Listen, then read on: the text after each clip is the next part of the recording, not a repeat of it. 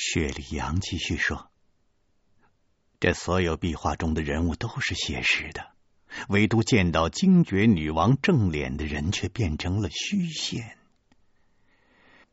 只能推测，这个虚线的人物是个奴隶，或者是刺客之类的人。”我听到这儿，忍不住插嘴问了一句：“杨杨杨大小姐，您您的意思是？”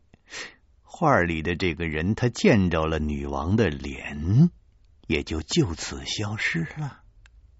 雪莉杨说：“胡先生说的差不多。倘若用我的话来解释，我会说成是女王的眼睛看了这个人，这个人就消失了。”我我摇着头苦笑说：“这这这这这大活人，这这看一眼就没了，消消消失了。”这这也太不可思议了。那实不相瞒，我这个理解起来有点困难。陈教授似乎可以理解薛礼阳的意思，示意让他接着说。薛礼阳接着说：“我虽然只是推测，却并非凭空而谈。家父生前喜欢读一本叫做《大唐西域记》的书。”是唐代高僧玄奘所著，我也曾读过数遍。书中记载了很多西域的传说，有些是神话传说，也有不少是真实的事件。其中有一则沙漠女王的传说，在沙漠的深处有一个城市，城里居住着一个来自地下的民族，他们征服统治了其他的周边小国。经过数百年之后，王位传至一任女王。传说这位女王的眼睛是连接冥界的通道，她只要看她的敌人一眼，对方就会凭空消失的无影无踪，而且永远也回不来了。消失的人去了哪儿？恐怕只有那些人自己才知道。女王采取高压统治，她要所有的邻国百姓都把她当作真神来供奉，所有反抗的人一律活活的剥皮处死。也许是她的举动触怒了真主，女王没折腾几年就身患奇病，一命呜呼了。那些奴隶们最怕的就是女王，她一死，奴隶们和周边受女王欺压的几个国家就组成了联军，血洗了女王的王城。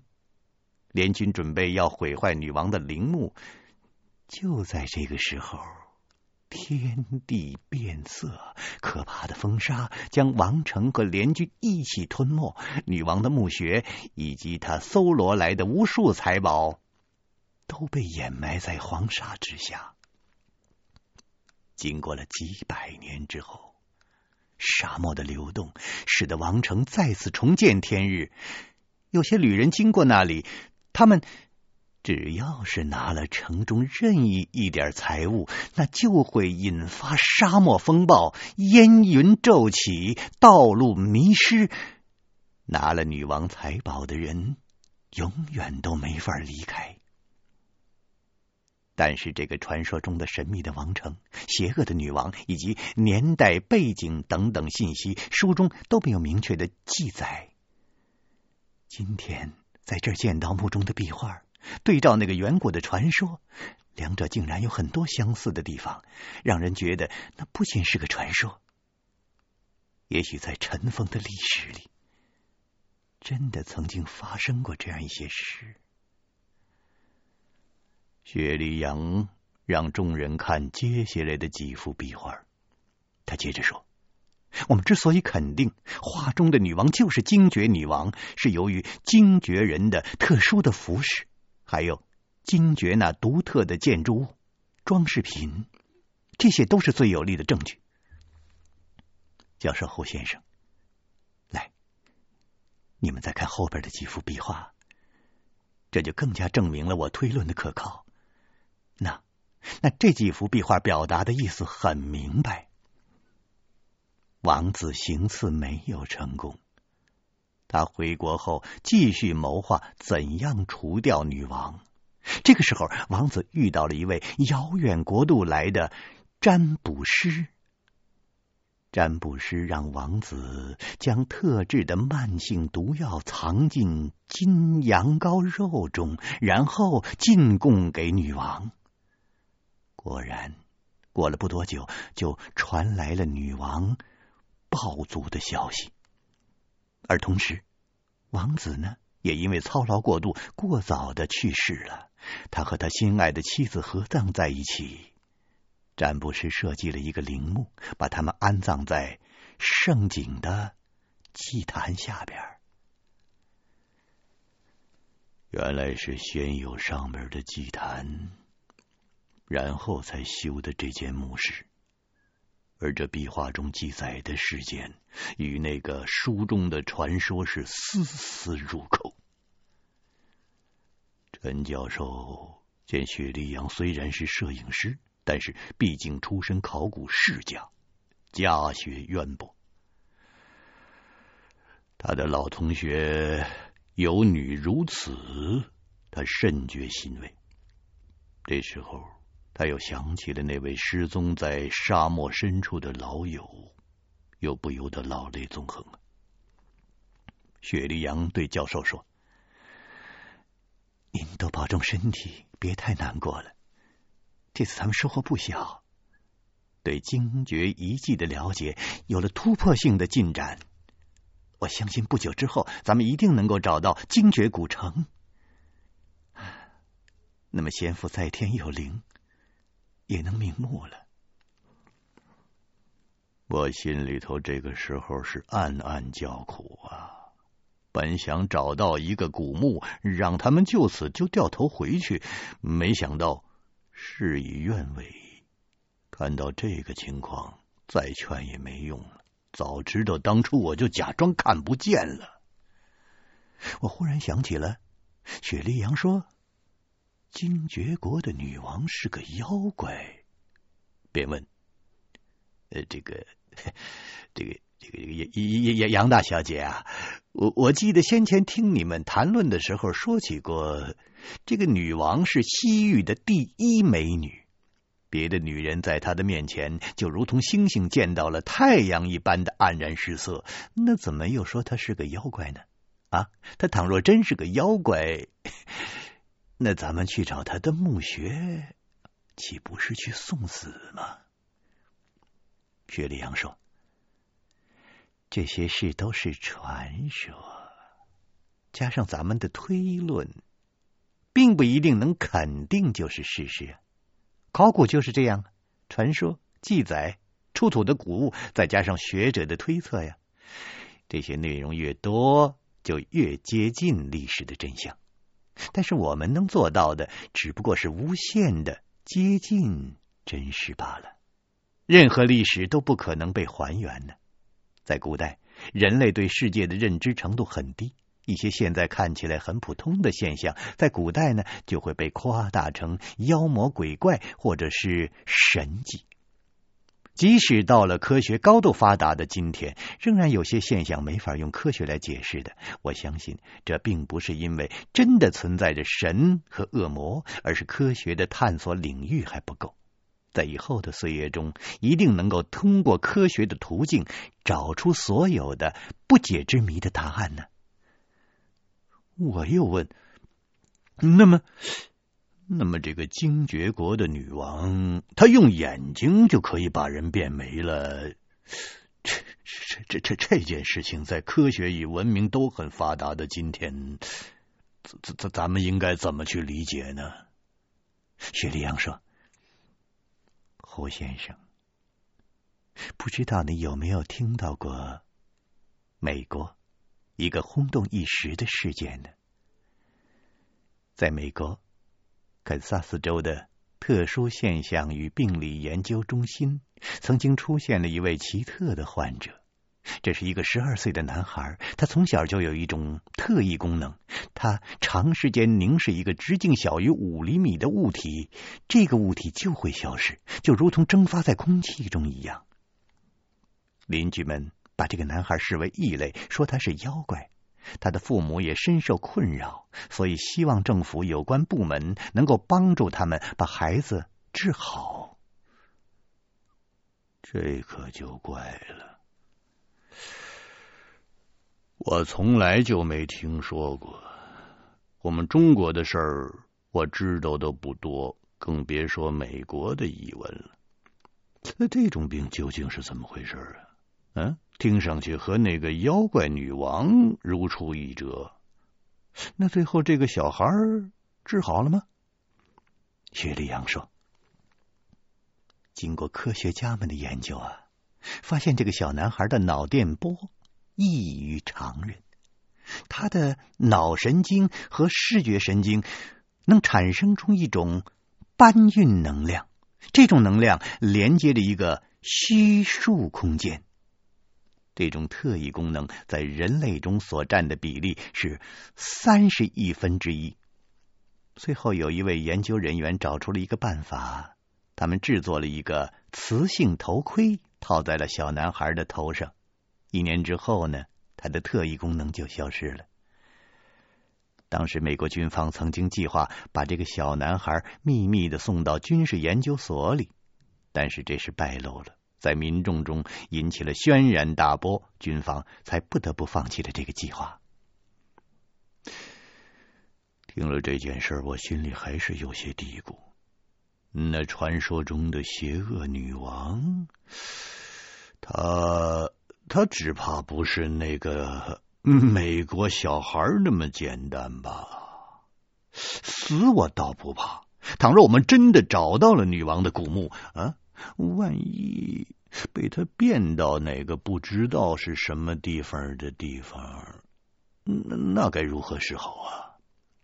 哎，反正是啊，走一步看一步吧。真要是有危险，我就使用强硬的手段把他们带回来。谁敢不服从命令？他娘的，我就不信了！这几个知识分子的胳膊还拧得过我老胡的大腿不成？还还还还反了他们了？还这一番长谈，浪费了不少时间。周围的壁画都研究完了，我请示陈教授：“这这棺材里的东西，咱们还看吗？”陈教授连连摇手：“开不得呀，开不得呀！古柏王子夫妻合葬的这口棺木，那是国宝啊！咱们现在没有条件，环境也不合适，一旦打开，就会破坏密闭的棺木和里面的物品。”咱们此行的目的是向上级提交评估报告，申请发掘，或者对这些古代文明遗产给予应有的保护。回去让爱国带着楚健他们把记录做好了就行了。报告呢，由我亲自来写。看来我是没机会看看这棺里头有什么好东西了。我明知道教授说的有理，我仍然免不了有些失望。当下和他们一起爬回了上一层的祭祀间。考古队在西叶城休整了三天，便向南出发，终于进入了当地人称为“黑沙漠”的沙海。这里再也见不到沙漠中的胡杨，也没有高低起伏的沙山，四周的沙丘落差都差不多，像一个个扁扁的馒头，无边无际，向任何角度看都是同样的景色，没有半点生命的迹象。我问安利曼。以前有没有进过这片沙漠？安里曼老汉苦笑着说：“这是这是黄沙的地狱嘛？啊，就连就连胡大他老人家都不愿意来的嘛，我嘛也只是稍稍的来过一次的嘛，这不就是现在这一次吗？要不是你们的干部老爷和胡大宠爱的白骆驼吗，我是死一百次也不会来的嘛。抱怨归抱怨，安利满被人们称作沙漠中的活地图，绝非浪得虚名。他对沙漠的熟悉，就如同女人们摆弄锅碗瓢盆。他虽然也是生平第一遭进入这片禁忌的黑沙漠，但是用他那两只沙狐一样的眼睛，硬是能发现那些沙窝中的梭草、沙蒿等植物。他就是跟着这些植物的踪迹，以及常年在沙漠中摸爬滚打的经验，才能够带领着考古队前进的。沙漠中有中国最大的内陆水系，但是塔里木河等水系。很多都渗进了沙子里，表面上寸草不生的沙漠，在深深的地下，也许就是奔流汹涌的暗河。一些专门生长在沙漠中的植物，就凭借着地下水脉那一点一点上升到沙漠表面的水汽，在顽强的生存着。其实这里面除了少量的植物，也有许多动物，不过。多半都是在阴冷的夜晚才出来觅食的。黑沙漠是最早被众神遗弃的地方，这里的文明到近代就停止了，一直到今天，黑沙漠依然是死气沉沉。我们出发的第一天就遇到了轻微的风沙，天空微黄，不过风沙不大，又刚好遮蔽了太阳，可以在白天赶路。雪莉杨拿着那本英国探险家留下的笔记本，边走边和安利满商量着行进的路线。笔记本上记载，离开西叶城后，那些探险家们在附近发现了一个地方，有大批的石头坟墓。他们准备回来的时候再进行挖掘，所以在笔记中绘制了详细的路线。安利满的经验。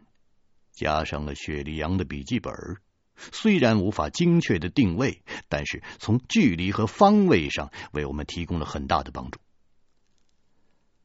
晚上宿营时，安利满找到了一片秃地，众人在沙丘上砌了一道防沙墙，把骆驼安顿下来，随后在沙丘背风的一面点了火取暖。这一天走得十分的辛苦，虽然风不大，但是刮得人心烦意乱的。安利满唠唠叨叨的说：“现在是风季，在黑沙漠，平均两天就有一次这样的天气。没有风的时候，恶毒的太阳会吸干旅人身上的最后一滴水分的。”胖子说：“哎呦，我看还是热点好。”出汗不是能减肥吗？太阳晒晒，嗯，挺痛快的。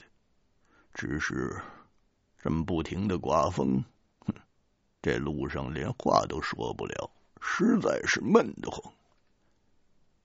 安利满说：“你懂什么？这里才是黑沙漠的边缘，再走五天才算进入深处。”我虽然没进去过，但是认识一些进去过的朋友，他们都是从黑沙漠走回来的幸存者。黑沙漠的可怕之处，不是陷入的流沙子，不是能把汽车啃个精光是金蚁，也不是黑风暴。传说在深处。有一片梦幻之地，人们进去之后就会看到湖泊、河流、美女、神兽、雪山和绿洲。那些又渴又累的人，自然是奔着那些美景拼命的走啊走啊，可是直到渴死、累死都走不到。其实，那都是魔鬼布置的陷阱，引诱人们死在那里边。雪莉杨说：“他们看到的可能是沙漠中的海市蜃楼，不知究竟的人的确容易被迷惑。”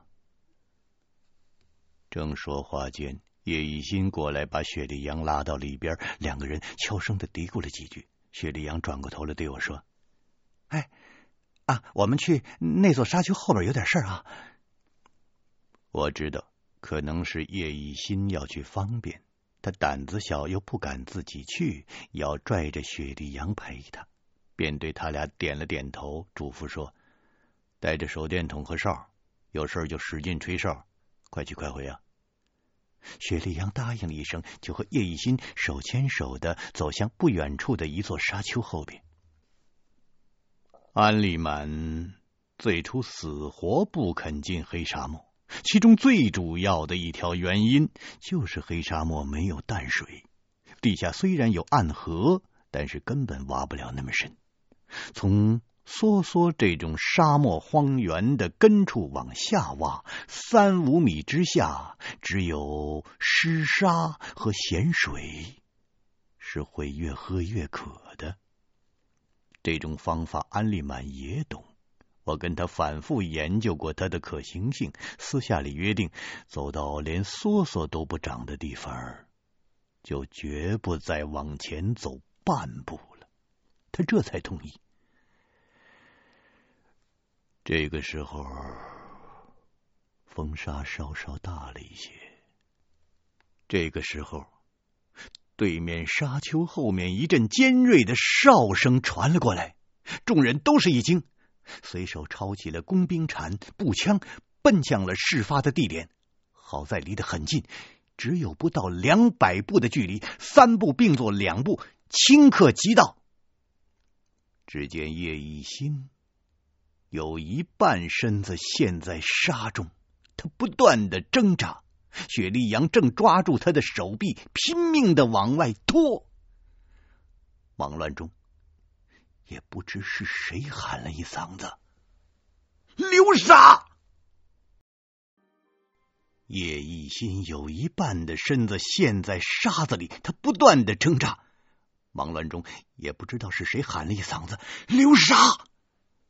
我们顺着地上的足印冲上去，不顾一切的拉住了叶一新。有几个人来不及找绳索，便把自己的皮带解下来，想套住他的胳膊。没想到，也没使多大的力气，就把叶一新从沙中给拖出来了。看样子，倒不是流沙。叶一新吓坏了。扑在雪莉杨的怀中哭泣着，大伙儿问他们怎么回事，是不是流沙？雪莉杨边安慰叶一新，边对众人说：“我们刚刚走到沙丘的后面，叶一新就一脚踩空了，整个身子陷下去一半，我赶紧就拉住他，随即我就吹哨子求援。不过似乎不是流沙。”流沙吞人的速度快，吸力大。倘若真的是流沙，凭我的力气，那根本就拖不住它。而且，它落下去一半之后就停住了，好像下边是实心的。要不然，你们闻讯赶来，中间耽搁着十几秒，要从流沙里救人，那已经就晚了。叶一心也回过神来，抹着眼泪说：“我好像在沙子下边踩到了一块石板，石板下面有一段是空的，被我一踩下，就就塌下去了。”雪莉杨说：“难道是那些石头坟墓吗？咱们去瞧瞧。”我们用铲子挖了几下。刚才陷住叶一新的地方，不算厚的一层黄沙下，与沙丘的坡度平行，赫然露出了一面倾斜的石墙。石墙上被人用炸药炸出了一个大洞。看来炸开的时间不久，也就是最近这几天的事。风沙将破洞的洞口薄薄的遮住了一层。叶一心就是踩到这个破洞边的碎石，才陷进去的。众人望着那个石洞，你看看我，我看看你，面面相觑。这分明就是个石头墓啊！难道已经被盗了？我仔细查看洞口的碎石和爆炸冲击的方位，精确的小型的定向爆破。我做了这么多年的工兵，自认为对炸药的熟悉程度无人能比。要让我来爆破这个石头古墓，那顶天也就是这种水平。看来爆破的人充分了解掩体的耐破性，爆炸只是把石壁炸塌，碎石向外扩散，丝毫没有损坏石墓的内部。再看炸药的威力，那绝对不是民用炸药，也许是偷来的炸药。在这种茫茫无边的大沙漠，那倒斗的人是怎么找到这些古墓的？这附近的地形地貌完全一样，难道这世上除了我这个半吊子水平的，还真有其他会看天星风数的倒斗的高手？逐渐清理开沙丘，这是一面。锤形的石墙，除了被爆破的这面，其余的部分都被深埋在黄沙之下。看来这是一座魏晋时期的典型的石头墓。巨大厚实的山石砌成拱形，缝隙用麻鱼胶粘合，这样的石墓。在西叶遗迹附近十分常见。十九世纪早期，欧洲的一位探险家曾经这样形容：沙漠中随处可见的石墓，有大有小，数不胜数。有一多半埋在黄沙下面，露出外边的黑色的尖端。如同缩小版的埃及金字塔，在石木林立的沙漠中穿行，那情景让人叹为观止。现在，现在这些石木已经被沙漠彻底的覆盖了，很难寻觅其踪影了。陈教授估计。可能是和前几天的那次大沙暴有关。大风使这座石墓露出了一部分，没想到那些盗墓贼来得好快，考古队还是晚了一步。这一路上，我们已经见到了若干处被偷盗损坏的古墓，难怪陈教授如此焦急，拼了老命也要进沙漠。如果再不制止这一带的盗墓活动，恐怕在不久的将来，什么都剩不下来了。墓穴的破洞里黑乎乎的，我和陈教授、郝爱国等人打着手电筒进去查看。墓室相当于一间小平房的大小，里面散落着四五口木棺，棺板都被撬坏了，丢在一旁。到处都被翻得一片狼藉。那些棺木有大有小，似乎是一簇合葬墓。棺里的古尸只剩下一具年轻女性的干尸，长发多变，只有头部保存比较完好，身体都已经破碎了。其余的呢，料想都被盗墓贼搬走了。新疆沙漠中的古墓，与财宝价值相等的，那就是墓中的干尸。我听陈教授讲过，古尸分为带有水分的湿尸，如马王堆女尸，还有蜡尸，是一种经过特殊处理过的尸体。冻尸存在于积雪万年不化的冰川地区，柔石则类似于僵尸。其余的还有像标本一样的灌石等等。干尸中也分为若干种，有用石灰或者是木炭等干燥剂放在棺木中形成的干尸，也有像古埃及用特殊防腐处理的技术人工制造的木乃伊，而新疆的干尸则完全是在一个高温、干燥。无菌的特殊环境下自然形成的这种干尸，年代稍微久远的就相当值钱。海外一些博物馆、展览馆、收藏家们争相高价收购。陈教授见这处石墓中的其余的干尸都被盗了，而且破坏的一塌糊涂，止不住唉声叹气。只好让几个学生把墓中残破的物品都整理整理，看看能不能抢救出什么来。我担心教授太激动，身体承受不住，就劝他早点休息。陈教授又嘱咐了郝爱国几句，让他带人把石墓的情况详细的记录下来，就由胖子送他回营地休息了。第二天。风还是没有停，就这么不紧不慢的刮着。考古队出发的时候，陈教授找到了我。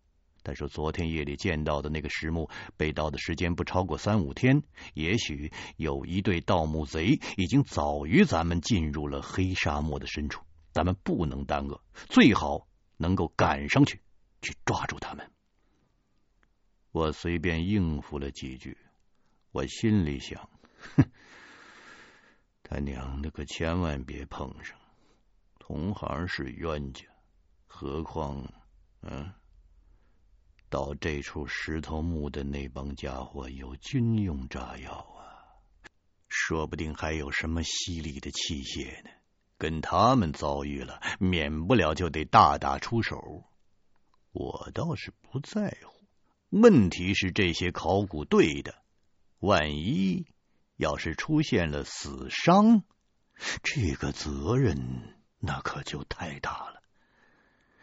不过这话又说回来了，茫茫沙漠，两队人要想碰上，谈何容易啊！要不是我们昨天见这座沙丘是这附近最高的一处，也不会在此宿营啊。更加不会误打误撞遇上那些被盗的石墓啊！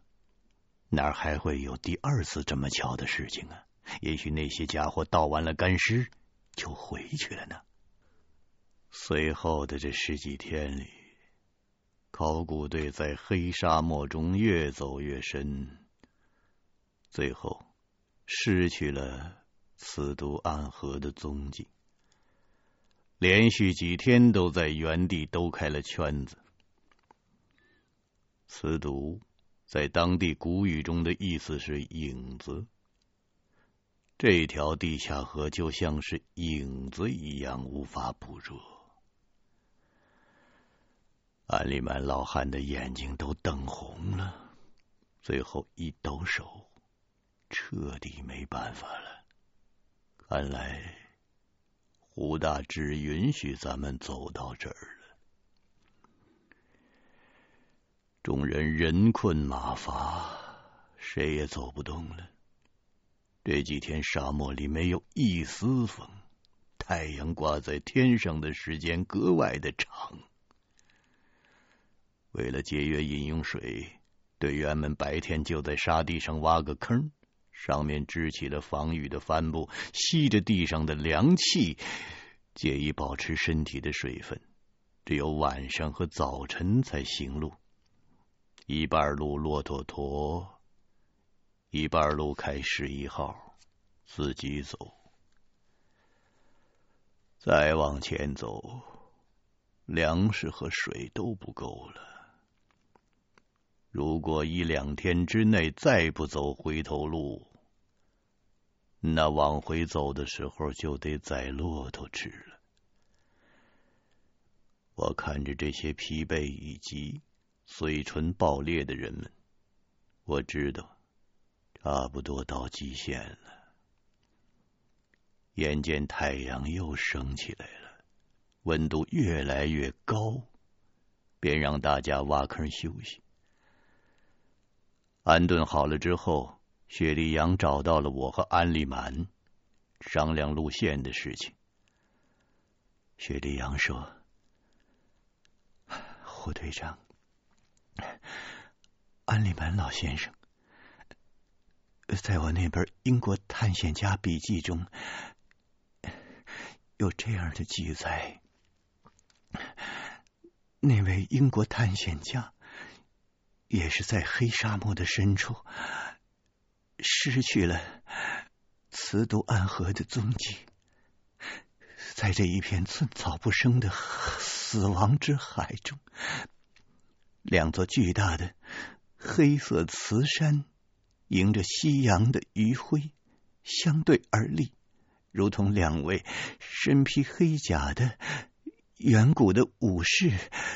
沉默的守护着古老的秘密，穿过像大门一样的山谷，一座传说中的城市出现在眼前。此山。这两天，我的机械手表不是停就是走的时快时慢，我还以为是廉价手表的质量不行，在沙漠里坏掉了。莫非，莫非咱们就是在这两座磁山附近了吗？安利满也想起了，听人说起过，黑沙漠的腹地有一红一白。两座扎格拉玛神山，传说是埋葬着先圣的两座神山。雪莉杨又说：“如果沙漠中真的有有这样两座山，那么慈都暗河有可能在地下被磁山截流，离地面太远。”所以咱们就找不到了。我想，我们不应该把注意力全都用在寻找暗河的踪迹上。如果传说和英国探险家说的没有错，那磁山应该就在附近了。胡先生，今天晚上就要再次用到你的天星风水术的本事了。别忘了，咱们先前说过的，找到精绝古城，酬金是要多付一倍的。我一开始就没有找到精绝城的信心，听他这么说，只好晚上试试吧。倘若能够找到。那扎格拉玛山，我的酬金就会增加到两万美金。找不到呢，我们就必须打道回府了。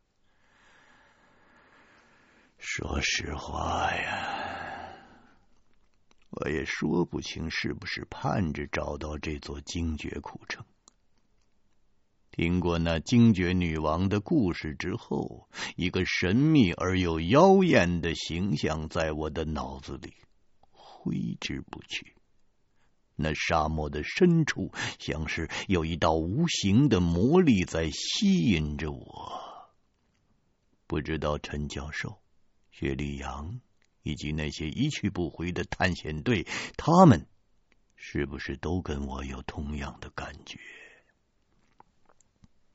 这天白天格外的漫长，我恨不得用枪把天上的太阳打下来。把沙坑挖了很深很深，却是一丝凉气都感觉不到。虽然坑上支着厚厚的帆布，人躲在阴影里，身体躺在沙窝里，仍然感觉是像被放在烤炉里。身体单薄的叶一新可能被晒糊涂了，睡着睡着就说起了胡话。大伙儿担心他是在发高烧，用手摸了摸他的额头，跟沙子一样热。根本无法分清是不是在发高烧，怎么推他也不行。我们的水还有一点儿，够用五天左右。另外还剩下了两袋的酸奶汤，那是留在最后时刻用的。这个时候也没有什么舍不得了，我取出了一袋，让雪莉杨喂他喝了几口，又给他服了一些药。叶一新喝过药。渐渐的安静下来，却仍然是昏迷不醒，大概是患上急性脱水症了。这可麻烦了。我对陈教授等人说了，现在考古队所面临的情况，也无非就是两条路：一条路是今天晚上就动身往回走。回去的路上，最后几天得吃骆驼肉了，喝咸沙窝子水，开十一号。即使这样，也不能保证叶一新的生命安全。另一条路是硬着头皮继续找精绝城。如果城里头有水源，他这条小命就算是捡回来了。陈教授说。咱们面临的困难很大，考古事业虽然需要献身精神，但是叶一新这么年轻，咱们需要对他的生命负责。第一条路虽然稳妥，但是没补给到足够的清水，回去的路将十分艰难。第二条路比较冒险，但是咱们已经来到。扎格拉玛附近了，已经有六成的把握找到精绝了。这些古城都应该有地下水脉，不过两千年都过去了，水脉有没有干涸，有没有改道，都未可知啊。现在何去何从？咱们大家都说说自己的观点吧。胖子首先说：“我我我这腰围都瘦了整整两圈了。咱们要是再向沙漠深处走，我说你们干脆以后就管管管我叫瘦子算了。我我我提议，这这一刻也不多停。”太阳一落下去，咱们就往回走。哎呦，说不定回去还能剩下小半条命。郝爱国、萨地鹏两个人比较稳重，也赞成往回走。相比之下，认为找到精绝城这个办法虽然冒险，却值得一试的人更多。毕竟大家付出这么大的艰辛和代价，好不容易走到现在，实在是不想前功尽弃。也希望能够在古城的遗迹中找到清水，救叶一新的命。回去的路上喝咸沙窝子水，身体健康的人都勉为其难。何况小叶病得这么严重，想回走，那就等于判他的死刑。我和雪莉杨、楚健教授都是这种观点，除了叶一新昏迷不醒之外，只剩下安利满老汉没表态了。于是众人的目光都集中到他的脸上。如果他的观点是往回走，那么我们刚好就是四对四。不过安利满是向导，在这件事情，他的决定是有分量的。我对安利满老汉说：“老爷子，老爷子，你你你可得想好了再说呀！你的话关系到小叶的性命啊！那那你觉得，咱咱们现在该该怎么办呢？”我对安利满老汉说：“老爷子，你可得想好了再说呀！你的话关系到小叶的性命啊！那你觉得，咱们现在该怎么办呢？”安利满老汉叼着烟袋，他眯起了眼睛，望了望天上的太阳。他说：“我们当然是听胡大的旨意嘛。天上只有一个太阳，世界上也只有一位全能的真神嘛。胡大会指引咱们的吗？”我指了指天空，那。那您倒是赶紧问问呢？那胡大他老人家是怎么说的呀？安利满把老烟袋敲了敲，插回到腰间，取来那块破毯子，他一脸虔诚的开始祈祷。他把双手的掌心向内，对着自己的脸念诵经文。他脸上的表情虔诚庄严，丝毫也不像平日里那副市侩的狡猾的样子了。他的嘴中念念有词，我们听不懂他念的是什么。越等他，他越念不完。胖子等得焦躁，便说：“我玩玩啊，我我我我老爷子。”咱咱咱咱还有完没完呢？安利满睁开了眼睛，笑着说：“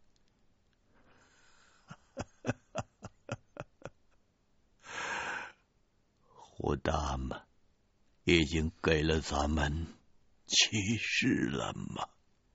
他说完了，取出了一枚五分钱的硬币给大伙儿看。字的一面就是继续前进，画的一面则是按原路返回。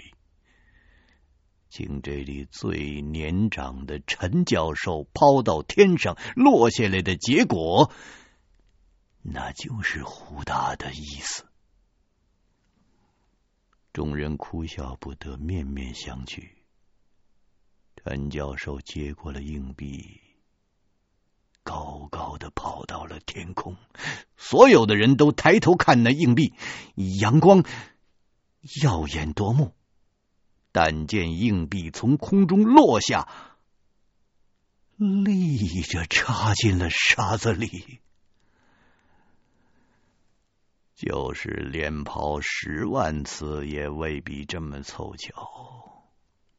安利满连连的摇头，他满脸都是沮丧的神色。他忘记了，这里是被胡大抛弃的黑沙漠了。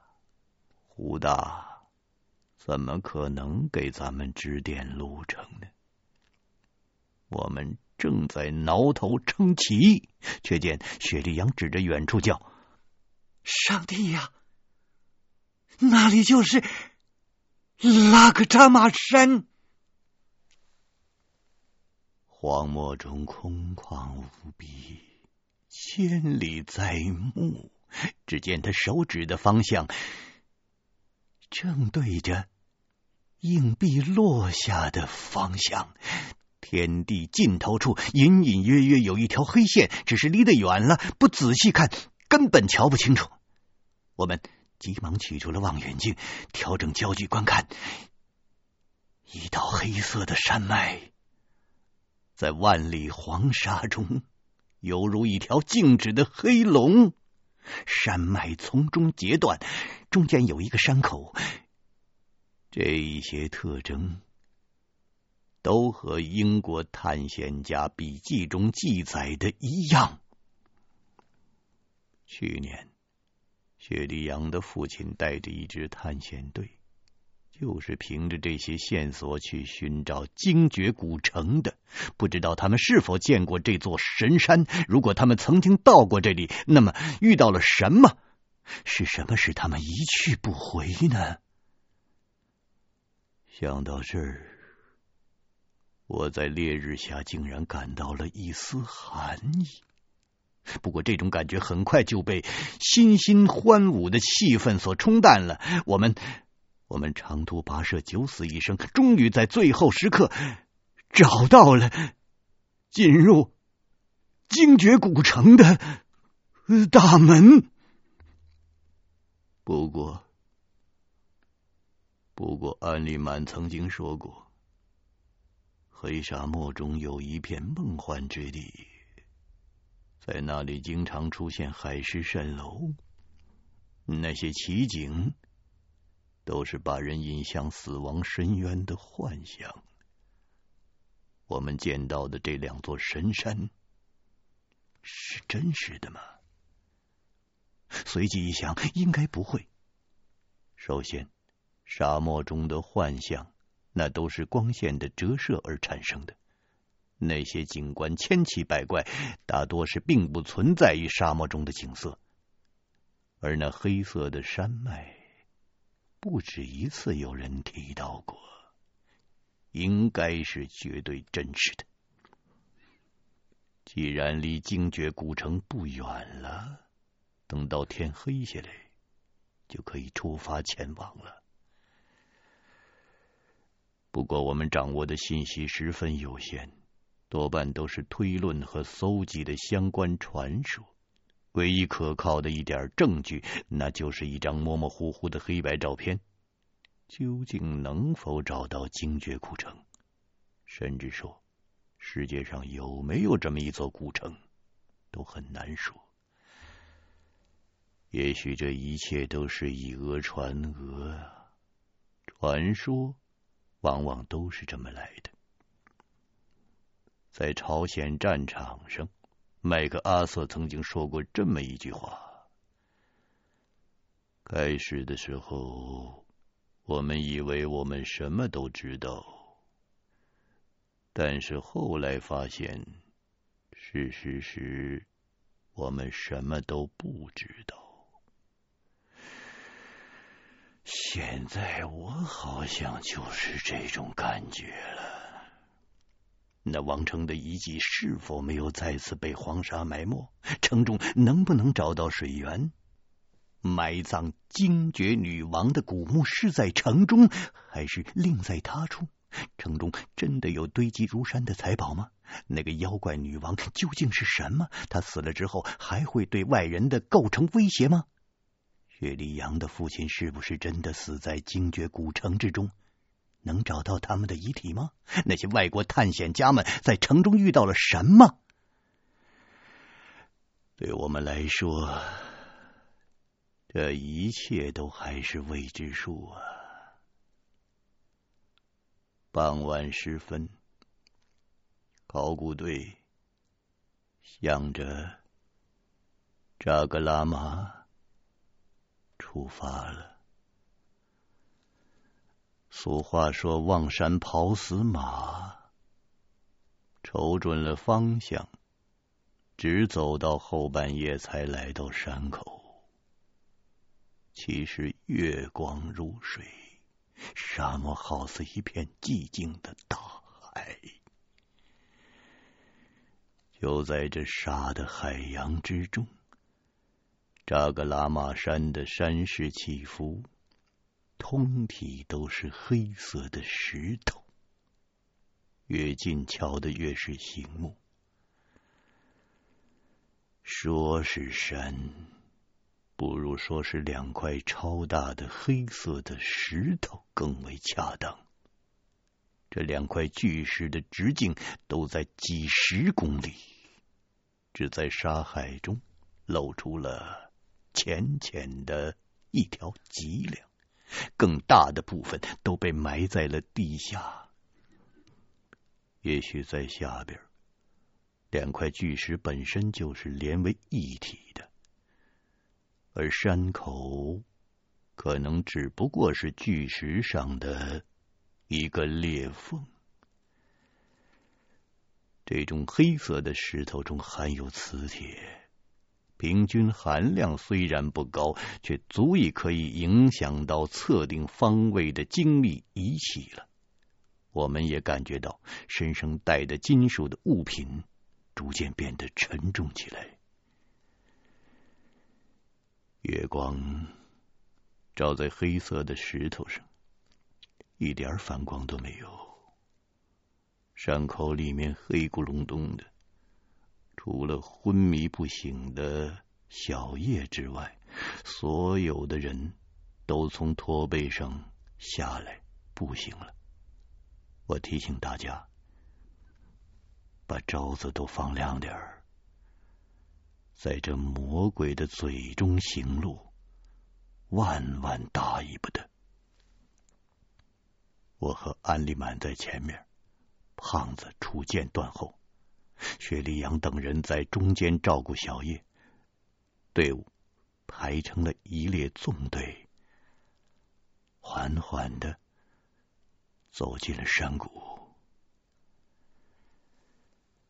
这山被古代人视为神山，传说埋葬着两位先生，这多半是神话传说。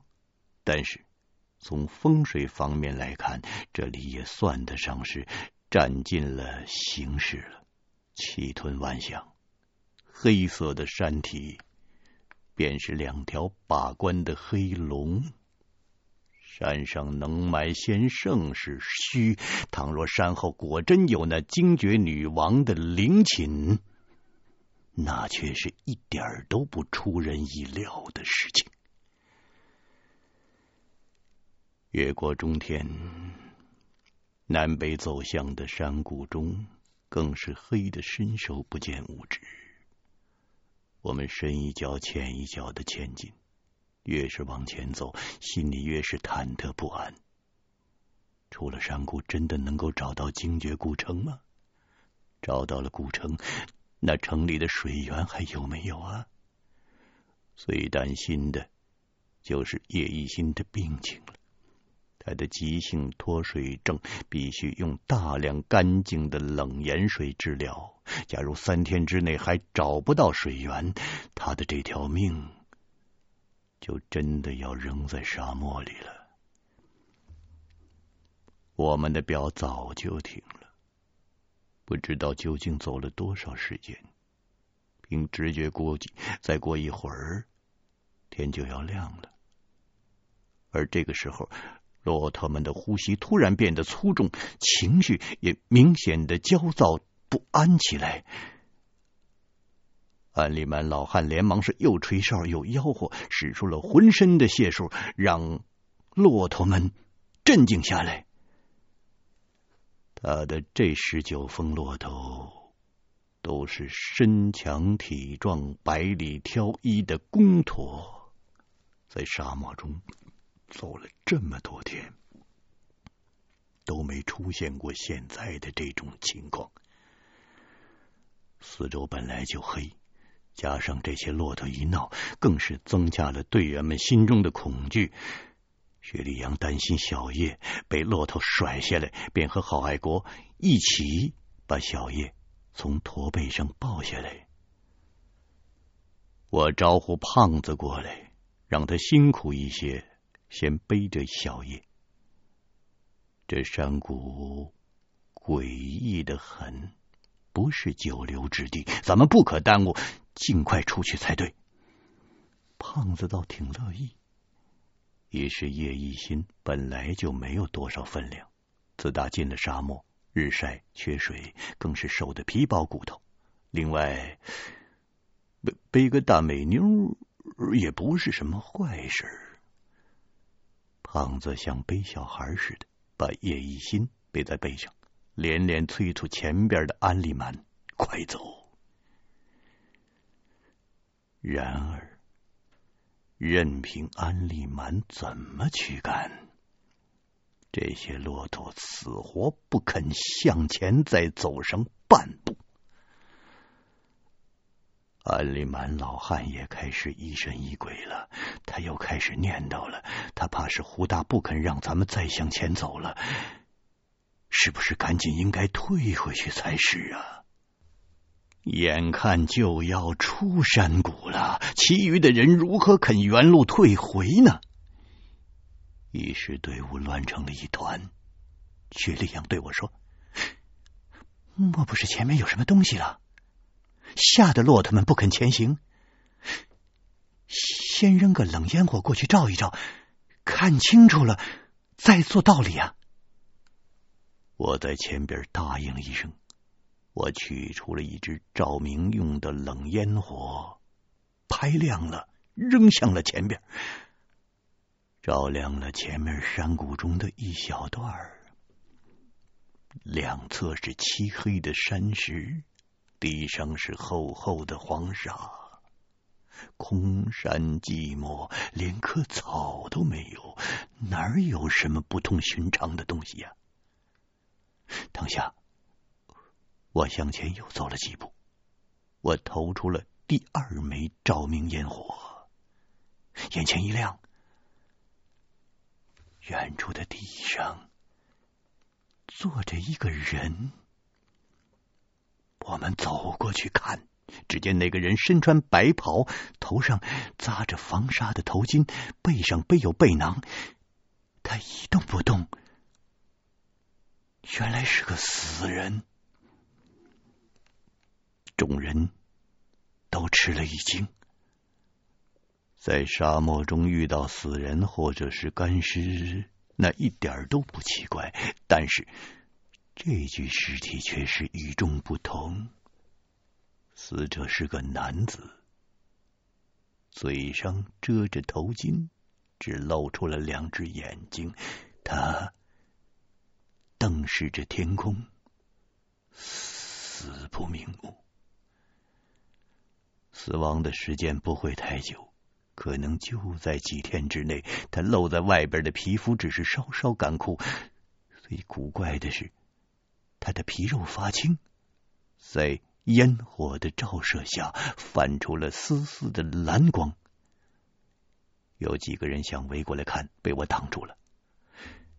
这个人的死法太过怪异了，千万不要接近。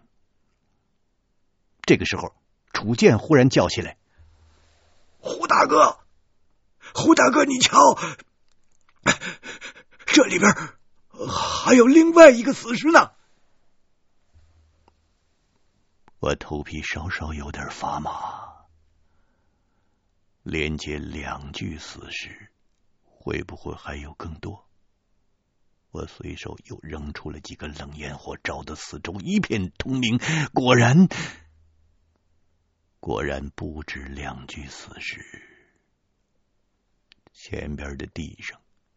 横竖倒卧着四具男尸，这些死者装束相同，死法也一样，都是惊恐的瞪着双眼，死的怪模怪样的。地上还散落着几支苏式 AK 四七和一些背包。我抽出了工兵铲，当做了防身的武器。我走过去，捡起其中一支，一看，子弹是上了膛的。他娘的，真是奇了怪的！这些是什么人呢？在新疆，有些偷猎者都是使用国外的雷明顿，或者是仿五六式。怎么会有苏制的 AK 呢？难道他们就是盗石墓的那批盗墓贼？我又打开其中一个背包，里面有不少标有俄文的军用黄色炸药。估计这些军货都是从境外流入的，被这些盗墓贼收购了，炸沙漠中的古墓也不奇怪。只是，只是这些武装到牙齿的家伙，怎么不明不白的就死在这山谷里了呢？我用枪管挑起了坐在地上的那具男尸的脸上的头巾。只见他张着大嘴，似乎死前正在拼命的喊。我不想多看，不管怎么样，赶快离开这条坟山的山谷才是上策。这些炸药也许以后用得上。我把装炸药的背囊拎起来，准备要让大伙儿离开。这个时候，郝爱国却从队伍中走出来。他说：“这些人是不是盗墓贼无关紧要，咱们不能让他们饱食于此，把他们抬到谷外埋了吧。”我这个时候真的急了，我大骂着过去阻止他：“你，你这个臭书呆子，你真他妈的不知好歹！你千万，你千万别动这些死人！”但是为时已晚。从那具男尸的口中突然窜出了一条怪蛇，那蛇身上的鳞片闪闪发光，头顶上有个黑色的肉冠，约有三十厘米的长短。蛇身一弹，便直扑向郝爱国的面门。郝爱国眼神不好，就算眼神好，以他的反应也躲闪不及。就在这电光石火的一刹间，我救人心切，来不及多想，我把手中的工兵铲抡起来一剁，把蛇斩成了两截儿。郝爱国吓得一屁股坐在地上，他全身颤抖，勉强朝我笑了笑。这，可是，这这太太危险了。都都都都多亏了，可是话刚说了一半，地上被切断的半截舌头猛地弹了起来，其速度恰似离弦的快箭，一口死死的咬住了郝爱国的脖子。我本来见蛇已经被斩成了两截了，便放松下来。哪想到这一来猝不及防，我根本来不及出手救他。敖爱国的脸一下僵住了，他喉咙里咕咕的响了几声，他想说话，可是说不出来。他的皮肤在一瞬间就变成了暗青色。坐在原地一动不动，就此死去了。